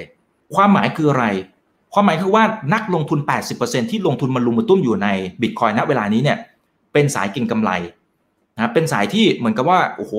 แบบเหมือนกับพอซื้อปั๊บแล้วก็หวังอยากจะทำกำไรแบบเร็วๆเลย คนที่เขาลงทุนระยะยาวมากๆ 5 ปีบวกๆเนี่ยนะครับ ตอนนี้ 20%นิดๆเท่านั้นเองของตลาดนี้ ตรงนี้มันก็มีส่วนที่บอกอะไรเราได้หลายอย่างอยู่เหมือนกัน นั่นหมายความว่านักลงทุนสถาบันที่เราเห็นได้ยินข่าวว่า เริ่มแห่เข้าไปลงทุนในช่วงปี 2 ปีที่ผ่านมาเนี่ยยังเป็นสัดส่วนที่น้อยมากๆ อันนี้คือข้อสรุปของของภาพนี้นะครับและอีกวิธีหนึ่งที่ดูได้นะครับก็คือเรื่องของ turnover จริงๆมันมันคล้ายๆกับ turnover ที่อยู่ในตลาดหุ้นนะครับ turnover ในตลาดหุ้นหมายความว่ามันเอาให้เข้าใจง่ายคือมีการเปลี่ยนมือมันมันหมุนเปลี่ยนมือเยอะแค่ไหน ถ้าเปรียบเทียบกับทองคำทองคำจะเห็นว่ามันเป็นเส้นแทบจะเป็นแนวราบข้างล่างเลย คือคนที่ซื้อทองคำ ส่วนใหญ่ซื้อแล้วเก็บนะครับไม่ค่อยเอามาขายที่เราเห็นว่าขายเนี่ยอันนั้นคือส่วนน้อยนะครับ อันนี้คือมองทั้งโลกนะครับ เราต้องมองกันทั้งโลกนะฮะแต่จะเห็นว่าทางฝั่งของบิตคอยเป็นยังไงครับโอ้โหกราฟนั้นมีความชันที่ที่เพิ่มเยอะขึ้นเยอะมากๆเลยนะครับ นั่นหมายความว่าบิตคอยน์มันมีการหมุนเงินหมายว่าเปลี่ยนมือเนี่ยมันเยอะมากขึ้นนะครับ คนซื้อวันนี้ปั๊บวันพรุ่งนี้อาจจะขายนะครับ มันก็เป็นลักษณะแบบนี้ไปเรื่อยๆนะครับ มันเลยในมุมของนักลงทุน นะครับมันก็เลยอาจจะยังไม่ได้สนใจอะไรมากมายนะอันนี้หมายถึงนักลงทุนระดับโลกนะครับรวมถึงนักลงทุนสถาบันนะนะครับแล้วก็อีกส่วนหนึ่งที่เราต้องติดตามกันก็คือเรื่องของธนาคารกลางทั้งโลกนะครับธนาคารกลางทั้งโลกยังถือทองคำเป็น reserveเป็นเงินสำรองนั้นมันเป็นพอชั่นที่ใหญ่สัดส่วนที่ใหญ่มากที่สุดของบรรดานักลงทุนทั้งโลกถูกไหมครับ นั่นหมายความว่าการที่เขาจะเปลี่ยนมือตรงนี้เนี่ย ก็ถือว่าน้อย มันก็เลยอาจจะเป็นคำตอบว่าทำไมตัวทองคำเนี่ยมันยังถึงเป็นแทบจะเป็นเส้นตรงและอยู่ในระดับที่ต่ำมากๆเลยนะครับ แต่ธนาคารกลางตอนนี้ยังไม่ขยับมาถือบิตคอยน์อ่า ตรงนี้จะเป็นอีกหนึ่ง keyword ที่น่าสนใจนะครับว่าแล้วเมื่อไหร่ธนาคารกลางเนี่ยจะเข้ามาถือบิตคอยนะครับ เพราะมันจะมีผลต่อตัวราคาของบิตคอยด้วยเช่นเดียวกันนะครับ จะเป็นจุดเปลี่ยนที่สำคัญมากๆนะครับ แล้วก็อีกส่วนหนึ่งนะครับที่มันสามารถบอกได้จากตัวกราฟตรงนี้เรื่องของ turnover เนี่ย การที่ตัว Bitcoin มันพุ่งปี๊ดขึ้นมา ส่วนหนึ่งก็เป็นเพราะว่าตัว high frequency traders นะครับหรือว่าการที่บรรดาคนที่เขาใช้พวก algo trading อะไรต่างๆนะครับหรือว่าพวกระบบการซื้อขายด้วยความเร็วสูงมากๆนะครับ algo trading คือใช้พวกระบบคอมพิวเตอร์หุ่นยนต์อะไรต่างๆ AI ต่างๆนะครับในการเข้ามาเทรดใน Bitcoin อะมันเยอะมากนะครับแล้วพอเข้ามาเทรดกันเยอะๆ turnover เลยมันเลยแบบขึ้นสูงมากๆ แล้วมันเลยกลายเป็นตลาดที่เก่งกำไรกันสูงมหาศาลมากๆเลยนะครับ แล้วก็ถ้าเป็นในมุมของตรงนี้ครับ ข้อดีอยู่อย่างหนึ่งก็คือว่าตอนนี้ในต่างประเทศเนี่ย พอได้รับความสนใจมากๆ เขาก็เริ่มไปผูกกับตลาดอนุพันธ์นะครับ แต่ว่ามันก็ในมุมของคุณเบรเดลิโอเนี่ยก็จะเห็นว่าเขามองว่าตลาดนี้นมันเริ่มที่จะเห็นภาวะฟองสบู่ได้บ้างแล้วนะครับ เพราะว่ามันเริ่มที่จะมีการไล่ราคากันสูงมากๆนะครับแล้วถ้าดูจากออปชันเนี่ยก็จะเห็นนะครับว่ามันบางช่วงก็โอ้โหพุ่งปรี๊ดมหาศาลมากๆนะครับแล้วก็นักทุนรายย่อยเองก็ให้ความสนใจเข้าไปลงทุนเยอะมาก ส่วนทางฝั่งขวาขวามือนะครับที่เขียนว่า retail interest in bitcoin นะฮะก็คือว่านักทุนรายย่อยเนี่ยสนใจใน bitcoin มากขึ้นมากแค่ไหนอย่างไร เขาก็ไปเสิร์ชใน Google นะครับพอเสิร์ชใน Google ปุ๊บก็ออกมาเป็นรูปนี้นะครับว่าคนที่ไปเสิร์ชหาข้อมูลเกี่ยวกับ Bitcoin มันเยอะพุ่งปรี๊ดมากๆ เพราะฉะนั้นตรงนี้เนี่ยมันก็เลยเป็นสิ่งที่บ่งชี้นะครับ แล้วก็บอกเราว่า อ๋อ ไอ้ที่มันเล่นกันอยู่ณตอนนี้เนี่ย คือนักทุนรายย่อยก็เริ่มมารุมมาตุ้มมากยิ่งขึ้นนะครับ ก็เลยอาจจะเป็นความเสี่ยง และสิ่งที่น่ากลัวก็คือว่า มันมีตัวเลขนะครับว่าคนพอเอาไปผูกกับทางฝั่งของอนุพันธ์นะครับบรรดานักลงทุนส่วนหนึ่งเนี่ยพอไม่มีตังค์หรือว่ามีตังค์น้อย และอยากจะได้กำไรสูงๆนะครับก็เริ่มไปกู้เงินมา เริ่มไปกู้มาจิ้น แล้วก็ไปเทรดบิตคอยแล้วก็มากขึ้นอย่างก้าวกระโดดด้วย เพราะฉะนั้นถ้าฟองสบู่แตกเมื่อไหร่เนี่ยโอ้โหไม่อยากจะคิดเลยนะครับน่าจะเจ็บตัวกันเยอะเลยทีเดียวนะครับนะฮะ และทีนี้ครับ ตรงนี้ครับบิตคอยมันมีความผันผวนนะครับ มากกว่าอันนี้เปรียบเทียบกับสินทรัพย์อื่นๆนะครับ เปรียบเทียบกับทางฝั่งของทองคำหุ้นสินค้าโภคภัณฑ์นะครับ แล้วก็บางช่วงนักลงทุนเนี่ยส่วนใหญ่ก็ขาดทุนด้วยทางฝั่งขวามือนะครับ อันนี้ผมก็ไม่รู้เขาคำนวณยังไงเหมือนกันนะครับ อาจจะรู้ต้นทุนก็ได้นะครับ ต้นทุนที่เราซื้อนะครับ แล้วก็ไปคำนวณออกมาเทียบกับราคาตลาด เจนว่าหลาย ๆ ช่วงเนี่ยคนที่ลงทุนในบิตคอย นะครับบางช่วงโดยเฉพาะช่วงประมาณสักปี 2017-2018 ที่มันร่วงหนักๆเนี่ยนะครับคนส่วนใหญ่ก็ขาดทุนไปนะครับ ช่วงที่มันร่วงหนักมากประมาณปี 2018 เนี่ยขาดทุนประมาณ 60-70%ของคนที่ถือบิตคอยนะครับส่วนในปี 2020 ที่มันร่วงต่ำลงมา ส่วนใหญ่ก็ได้กำไรนะครับแต่ก็อย่างที่ว่าแหละครับพอได้กำไรแล้วพอไปกู้มาชิ้นเยอะๆเนี่ยอันนี้ต้องระวังมากๆนะครับนะเพราะมันอาจจะทำให้เกิดความเสี่ยงอะไรตามมา เยอะแยะมากมายก็เป็นได้อยู่เหมือนกันนะครับ ทีนี้ ให้ดูข้อมูลก่อนนะเราเริ่มคุยกันยาวแล้วนะครับ ผมก็อยากจะให้ท่านเห็น point ของคุณ Ray Dalio นะครับ แล้วไปเสริมวิธีคิดของการลงทุนของท่านนะ เพราะบิตคอยน์ผมเชื่อว่ามันมาแน่ๆนะครับ แต่ปัจจัยพื้นฐานเรื่องของบล็อกเชนมาแน่ๆแต่มันคนละเรื่องกับการลงทุนนะแยกกันนะครับ คนละเรื่องกับการลงทุนนะครับ การลงทุนมันมีความผันผวนมาก ส่วนตัวคิดว่ามันมันโหหนักที่สุดเท่าที่ เท่าที่นักทุนรายย่อยอย่างพวกเราจะสามารถไปลงมือตุ้มได้เลยความผันผวนมันหนักจริงๆนะครับเพราะฉะนั้นต้องระมัดระวังเรื่องของการลงทุนนะครับอย่าไปหวังว่าได้กำไรเพียงอย่างเดียวไม่ใช่ว่าเห็นคนนั้นคนนี้โอ้โหได้กำไรนู่นนี่เราก็ไปเข้าไปลงทุนอะไรกับเขานะครับ ต้องดูความเสี่ยงด้วยเนาะนะครับโอเค ทีนี้ก็คืออย่างนี้ครับ สิ่งที่ทางด้านของคุณเรเลโอเขาเริ่มสนใจเนี่ยเหตุผลส่วนหนึ่งก็เป็นเพราะว่าคาดการแล้วล่ะคาดการแล้วล่ะครับว่าในอนาคตคำว่าอนาคตคืออนาคตอันใกล้ อีกปี 2 ปีจนถึง 3 ปี ความหลากหลายของนักลงทุนที่จะเข้ามาในตลาดนี้เนี่ยมันจะมากขึ้นนะครับนั่นหมายความว่าอะไร บางคนก็อาจจะเป็นนักลงทุนระยะสั้น บางคนอาจจะเป็นนักลงทุนระยะยาว บางคนอาจจะเป็นคนที่เน้นเก่งกำไร บางคนอาจจะเน้นซื้อแล้วถือยาวไปเลย บางคนอาจจะถือแล้วก็โหให้ชั่วลูกชั่วหลานอะไรไปเลย พอมันมีความหลากหลายของกลุ่มนักลงทุน ไอ้ที่เราบอกเมื่อกี้นะครับ ที่ความผันผวนของบิตคอยน์มันมากกว่าสินทรัพย์อื่นๆ หรือว่าดูจากกราฟิกที่ขึ้นอยู่บนหน้าจอ อีกสักรอบหนึ่งก็จะเห็นว่า ความผันผวนของบิตคอยน์เมื่อเทียบกับสินทรัพย์อื่นที่มันสูงเนี่ยแต่ถ้าเมื่อมันผ่านไปอีกสักประมาณปี 2 ปีหรืออีก 3 ปี นักลงทุนมีความหลากหลายมากยิ่งขึ้น ความผันผวนตรงนี้มันจะลดลงนะครับแล้วมันก็จะทำให้ความน่าสนใจของการลงทุนมันเพิ่มมากยิ่งขึ้น มันก็เลยเป็นเหตุผลที่เขาต้องเข้ามาศึกษารวมถึงพวกเราด้วยนะ รวมถึงพวกเราด้วยนะครับ แต่มันต้องมีแต่ใช่ไหมฮะทุกอย่างมันต้องมีแต่นะ จุดเสี่ยงที่สูงที่สุดเลยจริงผมเคยคุยเรื่องนี้ละนะครับ แล้วคุณเรลิโรก็พูดเรื่องนี้อยู่เหมือนกัน จุดเสี่ยงที่สุดของสกุลเงินดิจิตอลเลยนะครับ คือเรื่องของการบังคับกฎหมายของทางฝั่งของรัฐบาลนะครับ ซึ่งเอาหลายจริงเอาข้าจริงเราก็ไม่รู้ใช่ไหมครับ เอาข้าจริงคือเราไม่รู้นะว่าเฮ้ยรัฐบาลมันจะเอามาแบบไหนกันแน่นะครับ มันจะเล่นแบบหูแบนกันไปทั้งโลกหรือเปล่า หรือมันทำได้หรือเปล่านะครับ หรือหรือนะครับอาจจะแค่มีกฎบังคับใช้อะไรต่างๆ ซึ่งวิธีการบังคับใช้มันไม่เหมือนกันหรอกแต่ละประเทศมันคงจะไม่เหมือนกัน แต่สิ่งที่น่ากลัวคือถ้าสมมติว่าเขาเกิดโอ้โหแบบของขึ้นมากๆนะครับแล้วรัฐบาลแบนกันจริง ๆ กันทั้งโลกนะครับ มันก็ไม่แน่นะเพราะบรรดาผู้กำหนดนโยบายเขาก็ไม่อยากที่จะเสียบทบาทของเขาไปนะครับ แต่เรื่องนี้เรื่องของการบังคับการใช้กฎหมายเนี่ยมันมองได้เป็นแสงสองแง่มุมนะ ตอนแรกผมมองแค่แง่มุมเดียวก็คือว่าอ๋อถ้าเขาแบนมันก็ไม่น่าจะดีนี่แต่ถ้าเป็นในมุมของคุณเรเดริโอเขาชี้เห็นอีกข้อหนึ่งที่ถือว่าเป็นข้อที่ดี และผมก็เห็นด้วยนะครับ ก็คือว่าถ้ามันมีการควบคุมกำกับดูแล ในจุดที่มันมีความเหมาะสม แต่คาว่าเหมาะสมต้องไปดีไฟกันอีกครั้งหนึ่งครับว่าเหมาะสมหมายความว่าอย่างไรนะฮะสิ่งที่สิ่งที่นักลงทุนสถาบันอีกประเภทหนึ่งเนี่ยเขาจะหันมาสนใจลงทุนในบิตคอยมากขึ้นนะ หรือสกุลเงินดิจิทัลอื่น ๆ มากขึ้นนะ เพราะตอนนี้เนี่ยมันมันต้องยอมรับอยู่เหมือนกันนะครับว่านักลงทุนสถาบันมันมีอยู่หลายแบบนะครับ นักลงทุนสถาบันบางเจ้าเนี่ยเขาอาจจะเข้าใจละเขาอาจจะรู้แล้วว่าอ๋อสกุลเงินดิจิทัลมันเป็นยังไง แล้วเขาเชื่อมั่นแล้วนะครับว่าอ๋อมันเป็นอย่างนี้อย่างนี้อย่างนี้นะครับงั้นเขาจะเข้ามาลงทุนก่อนนะครับ อันนี้นคือกลุ่มหนึ่งแต่อีกกลุ่มหนึ่งเนี่ยอาจจะเป็นกลุ่มที่ช้าหน่อยเป็นกลุ่มที่ risk averse นะครับอาจจะไม่ค่อยกล้าลงทุนเลยเท่าไหร่หรือหรือนโยบายการลงทุนของเขามันอาจจะเป็นแบบนั้น กลุ่มนี้เขาจะรอความความชัดเจน นะครับรอคอยความชัดเจนเสร็จปุ๊บขอให้มันมีกฎระเบียบอะไรเข้ามาควบคุมเล็กน้อยนะนะครับถ้ามันมีกฎระเบียบอะไรเข้ามาควบคุมเนี่ยเขาจะสบายใจในการที่เข้าไปลงทุนแล้วก็ตอบทางด้านของบรรดาผู้ถือหุ้นนะครับหรือถือกองทุนของเขานะครับไอ้กลุ่มนี้ถ้ามันมีการควบคุมแล้วเขาเข้ามาลงทุนมากขึ้น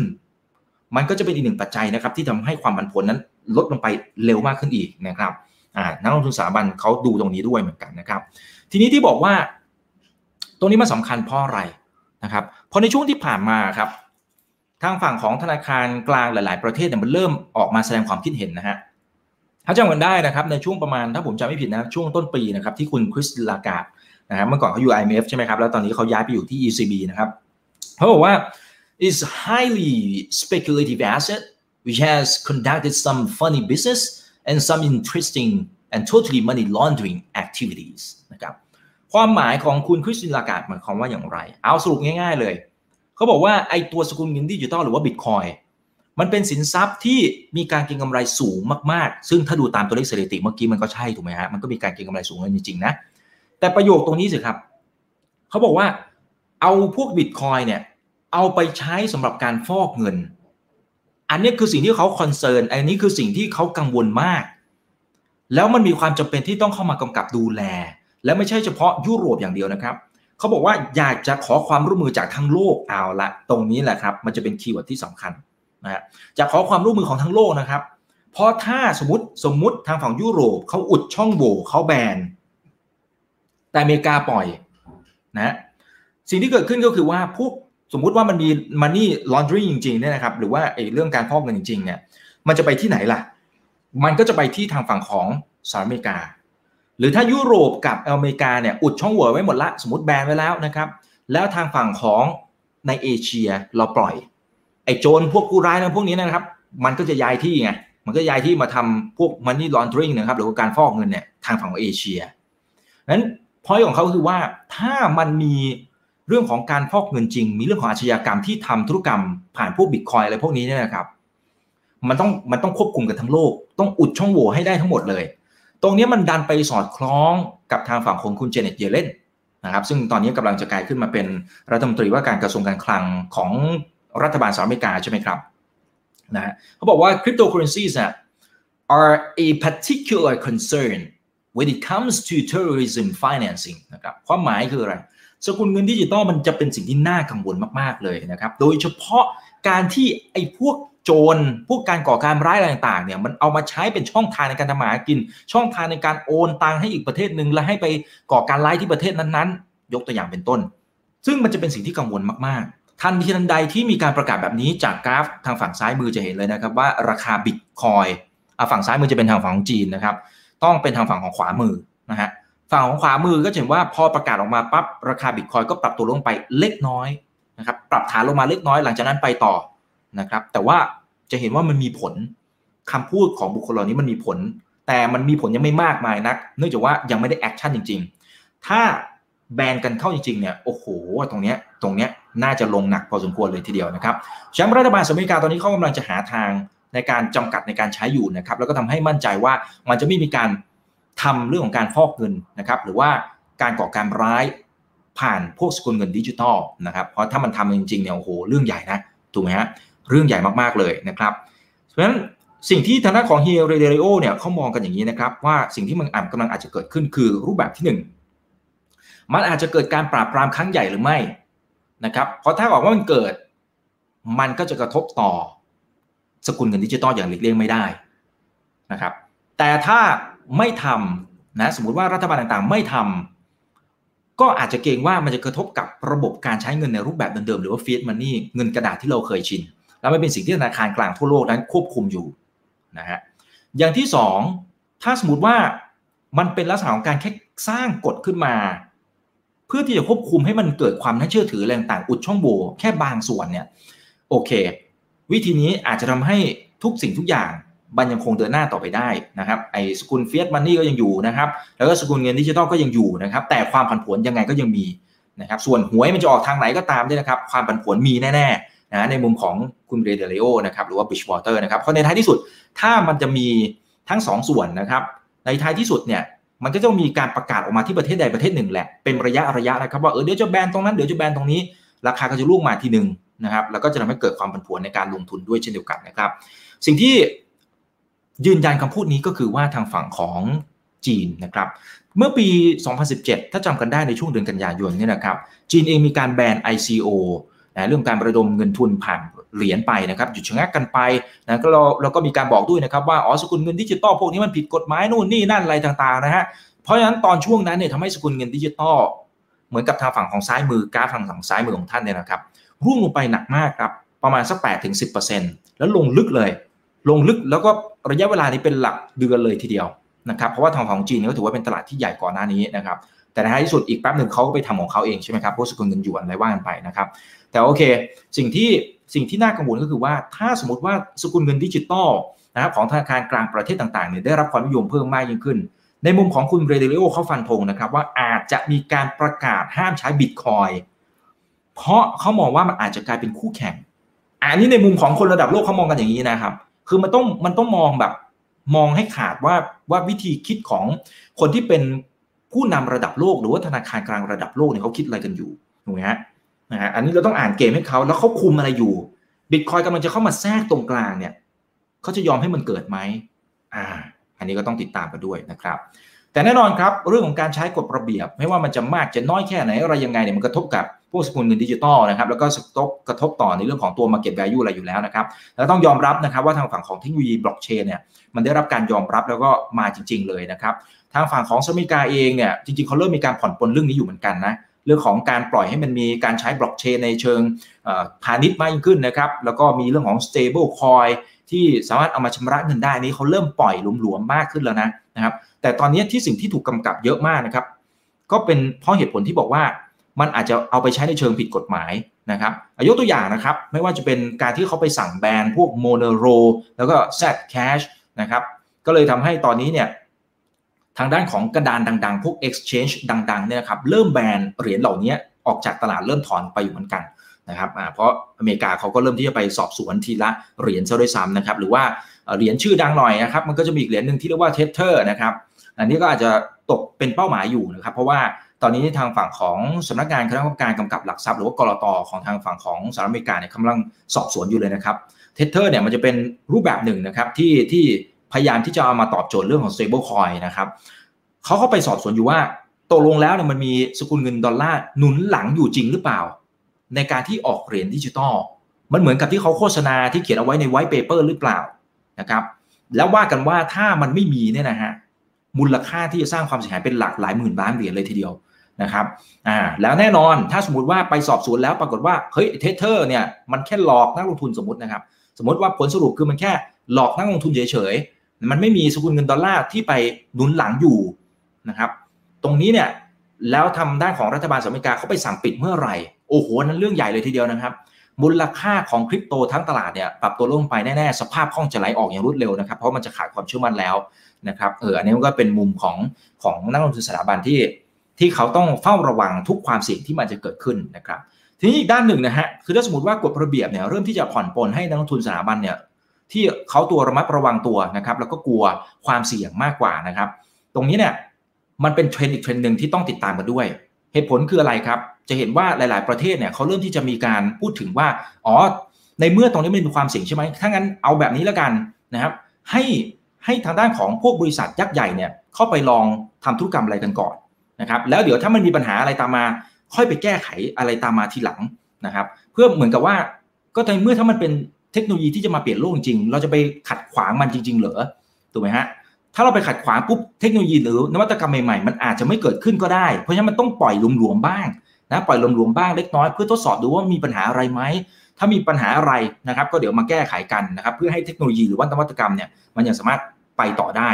นี่จะเห็นนะครับว่ามันมันจะมีมันจะมีมุมที่มันขัดแย้งกันอยู่เล็กๆน้อยๆนะครับ เหมือนอยากจะคุม แต่อีกมุมนึงก็อยากจะปล่อย แล้วในขณะเดียวกันถ้าเป็นทางฝั่งของสหรัฐอเมริกาเขาก็มีตลาดอนุพันธ์ที่ตัวราคามันไปผูกขึ้นลงกับตัวบิตคอยเราก็สามารถไปเทรดตรงนั้นได้นะครับพอมันมีตรงนี้เสร็จปั๊บเนี่ยนะครับตลาดก็เรียนรู้นักลงทุนก็เรียนรู้สภาพคล่องก็เลย เพิ่มมากขึ้นนักลงทุนสถาบันบางส่วนก็เลย เริ่มเข้ามาลงทุนมากยิ่งขึ้น แต่ย้ำอีกทีความบันผลมันไม่ได้หายไปนะครับเพราะท้ายที่สุดเนี่ยคนที่ลงทุนคนแรกๆที่เขาได้กำไรไปเยอะๆเนี่ยเป็นเราเราขายไหมครับสมมติว่าราคามันเพิ่มสูงมากขึ้นเนี่ยเป็นเราเราก็คงขายเนาะ เอากำไรกลับมาบ้างนะพร้อมภาพจำในปี 2017 มันก็อาจจะหลอนนักลงทุนอยู่ใช่ไหมครับ ที่มันขึ้นพุ่งปี๊ดปั๊บสุดท้ายมันก็ร่วงลงมาแรงๆมันถ้าเป็นเราถ้าเราเป็นนักลงทุนคนแรกๆที่เข้าไปลงทุนในช่วงประมาณสมมติ 10 ปีที่ผ่านมาหรือเอาแง่สัก 5 ปีที่ผ่านมาก็ได้ ถ้าราคามันพุ่งปี๊ดขึ้นไปมากจริง ๆ เราก็คงทยอยขายไปบ้างบางส่วนแหละนะถูกไหมฮะเราต้องขายไปนิดนึงแหละเก็บกระเป๋าเก็บเก็บเงินเข้ากระเป๋าของเรานะครับเพราะฉะนั้นพอมันมีคนที่เขาขายออกมานะแล้วนักทุนรายย่อยอย่างพวกเราเข้าไปเก็บ มันก็จะทำให้เกิดความผันผวนของการลงทุนในพวกสกุลเงินดิจิตอลนี่แหละครับนะครับทีนี้อีกภาพหนึ่งนะครับที่จะบอกว่านักลงทุนสถาบันเนี่ยเขาเริ่มให้ความสนใจมากขึ้นแล้ว มันคือตรงนี้ด้วยนะครับ มันคือตรงนี้ด้วยนะครับ คือเราจะพูดถึงนักลงทุนสถาบันกันเยอะมากสำหรับเทปตรงนี้นะครับนะฮะ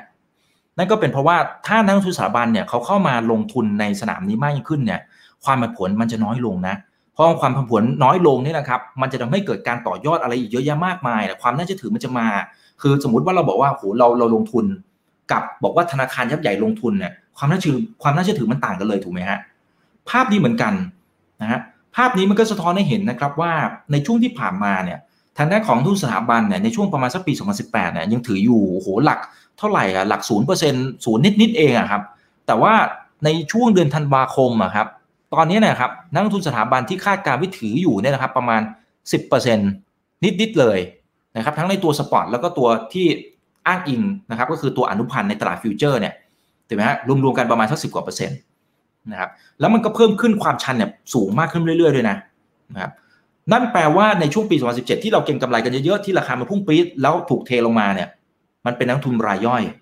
แต่ถามว่าณเวลานี้นักทุนรายย่อยยังคงลงทุนอยู่ไหม ลงทุนเยอะนะครับ สัดส่วนยังเยอะอยู่ใช่ไหมฮะ เพียงแต่สัดส่วนของนักทุนสถาบันเริ่มขยับขึ้นมาแล้ว นั่นคือสิ่งที่เราต้องติดตามกันนะครับ ว่านักทุนสถาบันเนี่ยเขาจะลงทุนเพิ่มขึ้นอีกมากน้อยแค่ไหนอย่างไรนะครับ ทีนี้ถ้าสมมติว่านักทุนสถาบันเขาลงทุนมากยิ่งขึ้น สิ่งที่จะตามมาคือมันก็จะมีคนคิดพวก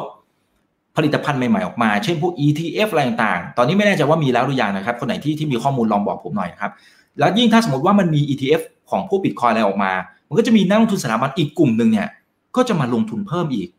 อ่า เนี่ยเนี่ยจะเห็นไหมฮะ จะเริ่มเห็น จะเริ่มเห็นกลไกของพวกตลาดเงินและตลาดทุนนะครับ นะฮะ เพราะฉะนั้นถ้าถึงจุดนั้นจริง ๆ เนี่ย ก็จะน่าสนใจมากยิ่งขึ้นนะครับ แล้วถ้าเป็นในมุมของ hedge fund เนี่ย ถ้าเขาเห็นแบบนี้เนี่ย เขาต้องคาดการต่อไปเลยนะครับ ว่าเขาจะเข้าไปลงทุนอย่างไร เขามองข้ามช็อตเลย มันเป็นอย่างนี้ฮะ ถามว่าเรื่องของการประเมินพวกมูลค่าของบิตคอยอะมันทำได้เป๊ะๆเหรอจริง ๆ มันก็ไม่ได้หรอกถูกไหมฮะอันนี้ก็ยังถกเถียงกันอยู่เลยครับหรือแม้ทั้งทองคำเนาะจริงๆทองคำประเมินมูลค่าที่แท้จริง fair value นี่ประเมินยังไงมันยังยังเอาข้อจริง มันยังไม่มีวิธีการเลยอะถูกไหมฮะมันไม่มีหลักยึดอะไรที่ที่เราจะสามารถยึดได้แบบร้อยเปอร์เซ็นต์มันไม่เหมือนทางฝั่งของหุ้นมันยังมันยังพอมีแบบ อ๋อก็เดี๋ยวดู PE เดี๋ยวดู discounted cash flow อะไรต่างๆมันยังพอที่จะดูได้ใช่ไหมฮะหรือว่าดูเรื่องของอัตราการทำกำไรต่างๆมันยังพอที่จะคำนวณได้ แต่ว่าถ้าเป็นทองคำกับบิตคอยอะมันยังไม่สามารถที่จะมีอะไรที่มาบอกได้นะครับว่าอ๋อมันต้องวิเคราะห์อย่างนี้อย่างนี้ถึงประเมินมูลค่าออกมาได้ แต่ในเชิงของการลงทุนมันต้องดูในเชิงการเปรียบเทียบด้วยนะครับทางด้านของคุณ Ray Dalio เนี่ยอันนี้ผมว่าน่าสนใจแล้วก็อาจจะ cap เอาไว้ก็ได้นะครับ cap cap เอาไว้แล้วก็เก็บเก็บเอาไว้นิดนึงนะครับตัวนี้มันจะเอาไว้ เหมือนกับเรามาดูทีหลังได้นะครับ เหตุผลที่ตรงนี้จะต้องอธิบายให้ฟังนะครับก็คือว่าในมุมการเปรียบเทียบเนี่ยก็ในเมื่อตอนต้นเนี่ยในมุมของนักลงทุนเขาเปรียบเทียบว่าการลงทุนในตัวบิตคอยน์อะเปรียบเสมือนกับทองคำำที่อยู่ในโลกดิจิตอลเพราะฉะนั้นมันต้องเปรียบเทียบกับทางฝั่งของทองคำแล้วตอนต้นจริงๆ เราก็เราก็แชร์ไปแล้วนะครับ ว่ามันเหมือนหรือมันแตกต่างกันในมุมไหนบ้างใช่ไหมครับแต่ในมุมของการลงทุนในทองคำและตัวบิตคอย เงินในกระเป๋าของนักลงทุนเนี่ยมันมีจำนวนจำกัด บางทีมันต้องเลือกนะครับ ว่าจะจัดแบ่งสรรปันส่วนอะไรอย่างไร ถ้าสมมุตินะครับนักลงทุนที่ลงทุนอยู่ในทองคำอยู่แล้ว ลองแบ่งเงินสัก 50 บาท คือครึ่งหนึ่ง 50%เนี่ยมาลงทุนในบิตคอยน์สมมุติฐานคือลงทุนบิตคอยน์เปรียบเสมือนกับการลงทุนในทองคำในโลกดิจิตอลนะ อันนี้คือสมมุติฐานตรงนี้ก่อนนะครับ ถ้า 100 บาท 50 บาทยังลงทุนในทองคำ50 บาท หันมาลงทุนในบิตคอยน์สิ่งที่กำลังจะเกิดขึ้นคือ Market Cap ของ Bitcoin จะเพิ่มขึ้นทันทีเลยนะครับ กลายเป็นที่1ล้าน6แสนเหรียญครับนั่นหมายความว่าตัวราคา Bitcoin ที่เราเห็นอยู่ในตลาดมันจะเพิ่มขึ้นไปประมาณสัก 85,000 เหรียญเยอะไหมเยอะมากนะ นี่เกือบเกือบสองเท่าเลยใช่ไหมครับ จากราคาปัจจุบันนะจริงๆเกินด้วยซ้ำนะฮะ แต่ถ้าสมมติฐานก็คือว่า 100 บาทที่เราลงทุนอยู่ในทองคำอยู่แล้วเนี่ยแต่นักทุนมีความเข้าใจมากขึ้นมีความเชื่อมั่นมากขึ้น แล้วแบ่งสรรปันส่วน บอกว่าอะสี่สิบเปอร์เซ็นต์มาลงทุนในบิตคอยแล้วกัน ตัว Market Cap ของบิตคอยจะเพิ่มขึ้นมากลายเป็น1ล้าน2แสนเหรียญนะครับแล้วก็ตัวราคาในตลาดมันก็จะเพิ่มขึ้นกลายเป็น 68,000 เหรียญอัพไซด์ที่ขึ้นไปนะครับยังได้อีกเป็นเท่าตัวเลยทีเดียวนะครับหรืออย่างน้อยๆเลย สมมตินั่งทุนมันเปลี่ยนแล้วนะครับ ขออยากลองหน่อยนิดนึงแล้วกันนั่งทุนสถาบันอยากลองนิดนึงแล้วกันนะครับ แบ่งครับ 20 บาทมาลงทุนในบิตคอยนี่เพิ่มขึ้นที่ 20 บาทเท่านั้นเองนะ 20%ของทองคำนะครับมาลงทุนตรงนี้นะครับ ตัวราคาของบิตคอยก็จะอยู่ที่ประมาณนี้นะฮะ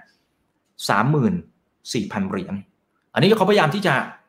อธิบายแหละผมว่าผมว่ามันมันมันก็พยายามจะหาคำตอบให้ได้แหละว่าเอ้ยทำไมราคาบิตคอยมันถึงขึ้นมาประมาณ 30,000 นิดนิดนะฮะ สามหมื่นแล้วก็ลงไปอีกแป๊บหนึ่งแล้วเดี๋ยวก็กลับขึ้นมาประมาณสักสามหมื่นเพราะตอนนี้มันเริ่มมีการเก่งคาดหวังเพราะนักเพราะนักลงทุนต้องต้องอย่าลืมนะครับว่าเวลาที่เราลงทุนเราต้องมองคาดหน้า คาดหวังไปข้างหน้านะครับ คาดการไปข้างหน้าแหมใช้คำไม่ค่อยถูกเลย คาดไปข้างหน้านะครับว่าเขาจะมีความเชื่อมั่นไหมถ้ามีความเชื่อมั่นอาจเดี๋ยวจะมีการปรับเปลี่ยนจัดสรรตัว asset allocation อะไรอย่างไร ซึ่งตอนนี้เขาคาดการในตลาดว่ามันน่าจะมีนักลงทุนจำนวนหนึ่งเลยแหละ ที่แบ่งเงินประมาณสัก 20%เข้ามาลงทุน ในทางฝั่งของตัวบิตคอยมากขึ้นนะครับแล้วนั่นก็เลยอาจจะเป็นเหตุผลทำไมทำไมนะฮะทำไมตัวราคามูลค่าเนี่ยมันถึงอยู่ประมาณนี้ครับสามหมื่นนิดนิดบวกลบนะอ่าอันนี้เข้าใจหลักคิดของเขานะครับโอ้โหเนี่ยจะเห็นว่านักทุนสถาบันเฮ d ฟันเนี่ยเวลาเขามองมันมันมันลึกมากๆ แต่มันก็ต้องดอกจันไว้ลิกหนึ่งนะครับว่ามันขึ้นอยู่กับเรื่องของสภาพคล่องด้วยณเวลานั้นนะสมมติว่าไอ้ภาพนี้มันเกิดขึ้นอีกสักห้าปีสิบปี สภาพคล่องณเวลานั้นเป็นอย่างไร หรือกฎของ reflexivity นะครับของจอร์จโซรอสเนี่ยจะเป็นอย่างไร ถ้ามันโอ้ทุกคนน่ะเห็นว่าราคามันขึ้นมาแล้วก็เริ่มเข้าไปซื้อนะครับอีกคนนึงก็เข้าไปซื้อแน่นอนราคามันอาจจะไปกว่านั้น ก็อาจจะเกิดกระแสเรื่องของเก็งกำไรถูกไหมฮะแต่ทีเนี้ยประเด็นก็คือว่ามันยังไม่มีใครรู้นะครับว่าจริง ๆ แล้วในภาพนี้มันจะเกิดขึ้นอยู่เมื่อไหร่ time frame ที่ว่ามันจะเกิดขึ้นเมื่อไหร่ไม่มีใครรู้เลยนะครับ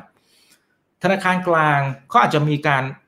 ย้ายการลงทุนจากทองคำเนี่ย ให้มาลงทุนในบิตคอยน์มากขึ้น อันนี้จะเป็นจุดเปลี่ยนมากๆ เราต้องดอกจันและขีดเส้นใต้เอาไว้เลยนะครับว่ามันจะมีกระแสข่าวเมื่อไหร่นะครับว่าเฮ้ยธนาคารกลางจากเดิมที่เขา reserve ไอ้ตัวเงินสำรองเนี่ยเป็นทองคำที่ที่เราจะได้ยินใช่ไหมครับโอ้โหแต่ละธนาคารกลางเช่น รัสเซียจีนอเมริกาอะไรต่างๆ ที่ถือไอ้ตัวทองคำเนี่ยเป็น reserve อยู่นะครับมันจะเริ่มแบ่งสรรปันส่วนตรงนี้เนี่ยมาที่บิตคอยน์หรือสกุลเงินดิจิตอลเมื่อไหร่ ถ้าเกิดเมื่อไหร่เนี่ยอันนั้นคือจุดเปลี่ยนที่สำคัญมากๆ ราคาพวกบิตคอยน์สกุลเงินดิจิตอลจะไปอีกเยอะเลยทีเดียวนะครับเพราะฉะนั้นต้องรอติดตามข่าวพวกนั้นนะครับ แต่เอาละในเชิงเบื้องหลังมันต้องติดตามอีกเรื่องด้วยนะครับ มันจะมีเรื่องของคัสโตเดียนอะไรต่างๆนะครับ ผู้รับฝากหลักทรัพย์อะไรต่างๆ ต้นทุน มันก็จะทำให้ในเรื่องของการถือครองบิตคอยมันอาจจะสูงขึ้นมาก็ได้นะครับนะฮะจุดที่สำคัญคืออยู่ตรงนี้ด้วยนะครับว่าในมุมของนักสถาบันเนี่ยเขาจะลงทุนจริง ๆ หรือไอ้ที่เราบอกว่ามีโอกาสที่เขาจะขยบขยบเข้ามาลงทุน มากขึ้นเรื่อยๆเนี่ยเขาจะลงทุนจริง ๆ หรือ ถ้าเป็นในมุมของ Bridgewater ที่ผมเกิดไว้ตรงหัวข้อเขาบอกเขายังไม่ลงทุนอ้าวเริ่มงง อย่างเงี้ยเริ่มงงถูกไหมฮะอาจจะว่าไปมันก็เริ่มมีข้อดุงข้อดีอะไรต่างๆทุกอย่างมันดูเหมือนมีข้อดี แต่ทำไม Bridgewater ถึงยังไม่ลงทุน จุดที่สำคัญสำหรับ Bridgewater เขาบอกว่ามันมีเรื่องของสภาพคล่องด้วยเพราะว่าเงินเขาเยอะ Bridgewater เนี่ย AUM ของเขาที่เขาบริหารจัดการอยู่ประมาณ 5 ล้านล้านบาทนะครับ เพราะฉะนั้นการที่เขาจะไปลงทุนในสินทรัพย์อะไรสักอย่างเนี่ยสภาพคล่องสำคัญมาก เข้าแล้วต้องออกให้ได้ด้วย เพราะถ้าเข้าแล้วออกไม่ได้เนี่ยโอ้โหงานเข้าหรือออกแล้วแบบหายไปหลายช่องเนี่ย อันเนี้ยมันก็จะไม่ดีต่อผู้ถือหน่วยของเขานะครับ ในมุมของเขาคือ คิดว่าณเวลานี้บรรดานักลงทุนสถาบันนะครับ จะลงทุนอยู่ประมาณนี้แหละครับ 10-20%นะครับคร่าวๆประมาณนี้นะครับนะคร่าวๆก่อนนะฮะแต่ว่าอนาคต เดี๋ยวว่ากันไปมันก็ต้องติดตามกันไปภาพปีหน้าอาจจะเปลี่ยนก็ได้ถูกไหมครับ ถ้าสมมติวีซ่านะฮะเข้ามาลงสนามนี้มากขึ้นนะครับ ถ้าทางฝั่งของตัวบริษัทไหนอีกอะเพย์พานะครับมาลงสนามนี้แล้วให้คนนั้นมาซื้อขายผ่านระบบพวกบิตคอยอะไรกันมากขึ้น มันก็อาจจะทำให้ความน่าเชื่อถือเพิ่มมากขึ้น สัดส่วนของทุกสถาบันที่เข้ามาลงทุนก็อาจจะมากขึ้น ปริมาณการซื้อขายก็อาจจะมากขึ้น ก็เป็นไปได้ถูกไหมครับโอเคนะครับ ทีนี้ ผมว่ามันจะเริ่มยาวไปนะครับ เดี๋ยวสรุปกันอย่างนี้แล้วกันนะครับ สรุปคืออย่างนี้นะครับ คือบิตคอยเนี่ยมันเริ่มที่จะมีคุณสมบัติที่สามารถเก็บรักษาความมั่งคั่ง store hold of wealth เนี่ยมันเริ่มที่จะมีแล้วนะครับ store of value มันเริ่มที่จะมีแล้วนะครับ แต่มันยังต้องรอคอยการพิสูจน์อยู่อีกหลายปีพอสมควร ตอนนี้อายุประมาณสักสิปี แต่ในมุมของนักลงทุนเนี่ยต้องจับตามองอยู่ 2 กลุ่มที่จะเป็นจุดเปลี่ยนที่สำคัญ 1. ธนาคารกลาง 2. นักทุนสถาบัน สิ่งที่นักทุนทั้งสองประเภทนี้เขาติดตาม และจะเป็นจุดเปลี่ยนว่าจะเข้ามาลงทุนเพิ่มไหมมีอยู่หลายข้อเดี๋ยวไล่ไป อย่างแรกเขาจะดูนะครับว่าบิตคอยน์เนี่ยจะช่วยป้องกันอัตราเงินเฟ้อได้จริงหรือไม่ อย่างที่สองจะช่วยกระจายความเสี่ยงของพอร์ตได้จริงหรือไม่ อย่างที่สามถูกแฮ็กได้หรือเปล่า quantum computingที่มันอาจจะทำให้การประมวลผลเร็วมากขึ้น มันจะมีส่วนที่ทำให้ตัว แฮ็กเข้าไปในบิตคอยน์มันทำได้หรือเปล่านะครับเพราะว่าซูเปอร์คอมพิวเตอร์ผมว่าต้องใช้เวลาเป็นสมมติว่าคำนวณอะไรบางอย่างรู้สึกจะเป็นพันปีเลยมั้ง แต่ไอ้ควอนตัมคอมพิวเตอร์เนี่ยเท่าที่เห็นข้อมูลมานะครับเขาใช้เวลา 3 นาทีอะอ่าเพราะนั้นคือความความ powerful นะครับของควอนตัมคอมพิวเตอร์ทีนี้มันมีอยู่อีก 3 อย่างที่อาจจะเป็นจุดเปลี่ยนนะครับที่ทำให้นักลงทุนสถาบันเขาเข้ามาลงทุนหรือไม่แต่ณตอนนี้เนี่ยเข้ามาลงทุนบางส่วนแต่ยังไม่เยอะ อย่างแรก บิตคอยตอนนี้มันมีความผันผวนเยอะนะมันมีความผันผวนเยอะมากๆนะมันขึ้นขึ้นลงลงทีนึงแบบหัวใจจะวายนะครับ หัวใจจะวายจนแบบใจหายใจคว่ำหมดเลยนะครับ แล้วก็ยังมองว่ามันเป็นสินทรัพย์เหมาะสำหรับการเก็งกำไรมากกว่า อย่างที่ 2 อันนี้สำคัญมากที่สุดซะด้วยซ้ำนะครับ คืออาจจะถูกกำกำกับดูแลจากทางฝั่งของรัฐบาล ซึ่งเรื่องนี้มองได้ 2 แง่นะครับ มันจะมีบางกลุ่มนักลงทุนสถาบันอาจจะชอบก็ได้ เพราะถ้ามีการควบคุมกับดูแลระดับหนึ่งเขาสบายใจ แต่มันก็จะมีบางกลุ่มเขาอาจจะขายทิ้งไปเลย แต่ส่วนที่สำคัญไม่แพ้กันอย่างที่ 3 คือเรื่องของสภาพคล่อง ซึ่งแม้ว่าจะดีขึ้น แต่มันยังไม่มากพอสำหรับนักลงทุนสถาบันยักษ์ใหญ่ เพราะฉะนั้นสรุปสรุปของสรุป นักลงทุนที่เหมาะกับการลงทุนในประเภทนี้คือ 1 ต้องไปศึกษาข้อมูลเรื่องของปัจจัยพื้นฐานต่างๆก่อนนะครับทำให้เข้าใจก่อนว่าระบบบล็อกชงบล็อกเชนอะไรต่างๆที่เราคุยกันเนี่ยมันมันคืออะไรกันแน่ ถ้าเป็นในมุมของคุณเรเดลิโอนะครับก็คือว่านักลงทุนระยะยาวพอที่จะลงทุนได้ แต่ต้องเป็นคนที่ยอมขาดทุน 80%ได้ของเงินก้อนนั้นนะ ต้องเป็นเงินเย็นขนาดนั้นเลยนะ แล้วต้องยอมรับให้ได้ด้วยว่าถ้ามันหายไปสัก 80%เนี่ยคุณยอมรับได้หรือเปล่า ถ้าคุณยอมรับได้คุณเรเดลิโอบอก คุณลงทุนไปเลย แล้วก็มองซะว่านี่คือการกระจายความเสี่ยงของท่าน แต่ถ้าคุณทนกับการขาดทุน 80%ไม่ได้ คุณอย่าลงทุน ไปลงทุนอย่างอื่นดีกว่า แล้วรอดูการพัฒนาของนักลงทุนสถาบันว่าเขาจะเข้าไปลงทุนหรือไม่ ถ้าลงทุนสถาบันเริ่มขยับตัว เราก็อาจจะเริ่มทยอยสะสมมากขึ้น เราก็ไม่สายหรอกครับ เพราะการลงทุนมันจะมีขึ้นมีลงอะไรของมันอยู่แล้ว มันก็จะมีโอกาสให้เราลงทุนได้เสมอๆนะครับอ่าโอเคกล่าวโดยสรุปก็จะประมาณนี้นะครับลงทุนได้แต่มีความเสี่ยงฟิล์มประภัยพิมพ์เข้ามาบอกว่าดอลลาร์ใช้ในธุรกิจที่ผิดกฎหมายก็เยอะ เออ จริง ปราบก็ไม่ค่อยได้ด้วยถูกไหมฮะ เออจริงนะครับเพียงแต่ว่าไอ้พวกสกุลเงินดิจิตอลเนี่ยพอพอจุดแข็งของเขาเนี่ยมันไม่สามารถที่จะไป ไป track ได้นะครับ หรือว่าไปไป hack ได้ พวกโจรพวกอะไรพวกนี้มันก็เลยใช้ช่องทางตรงนี้แหละนะครับ ในการที่จะฟอกเงินฟอกเงินแรงต่างนะครับยังไงก็อย่าลืมศึกษาเรื่องของบิตคอยเอาไว้ด้วยนะครับ ตอนนี้คนระดับโลกเขาเริ่มที่จะสนใจเรื่องนี้มากขึ้นละเราเองก็ไม่ควรที่จะมองข้าม แต่การทำความเข้าใจในมุมของปัจจัยพื้นฐานกับการลงทุนกับการเก็งกำไรคนละเรื่องกันนะครับ เราเข้าใจแต่อาจจะยังไม่ต้องลงทุนก็ได้นี่ใช่ไหมฮะรอให้มันลงมาต่ำๆก่อนก็ได้ รอให้คนเลิกสนใจก่อนก็ได้ ตอนนี้คนสนใจเยอะเกินไปนะครับถ้าคนเลิกสนใจแล้วเมื่อไหร่เราอาจจะค่อยเข้าไปทยอยสะสมก็ได้นะครับเราอาจจะได้กำไรที่เป็นกอบเป็นกำซะมากกว่า ไม่ต้องใจแห่ใจคว่ำเหมือนกับในช่วงสัปดาห์ที่ผ่านมานะครับโอเค ขอบคุณทุกท่านที่ติดตามนะครับ ครั้งหน้าจะเป็นเรื่องไหนเดี๋ยวรอติดตามชมกันด้วยนะครับ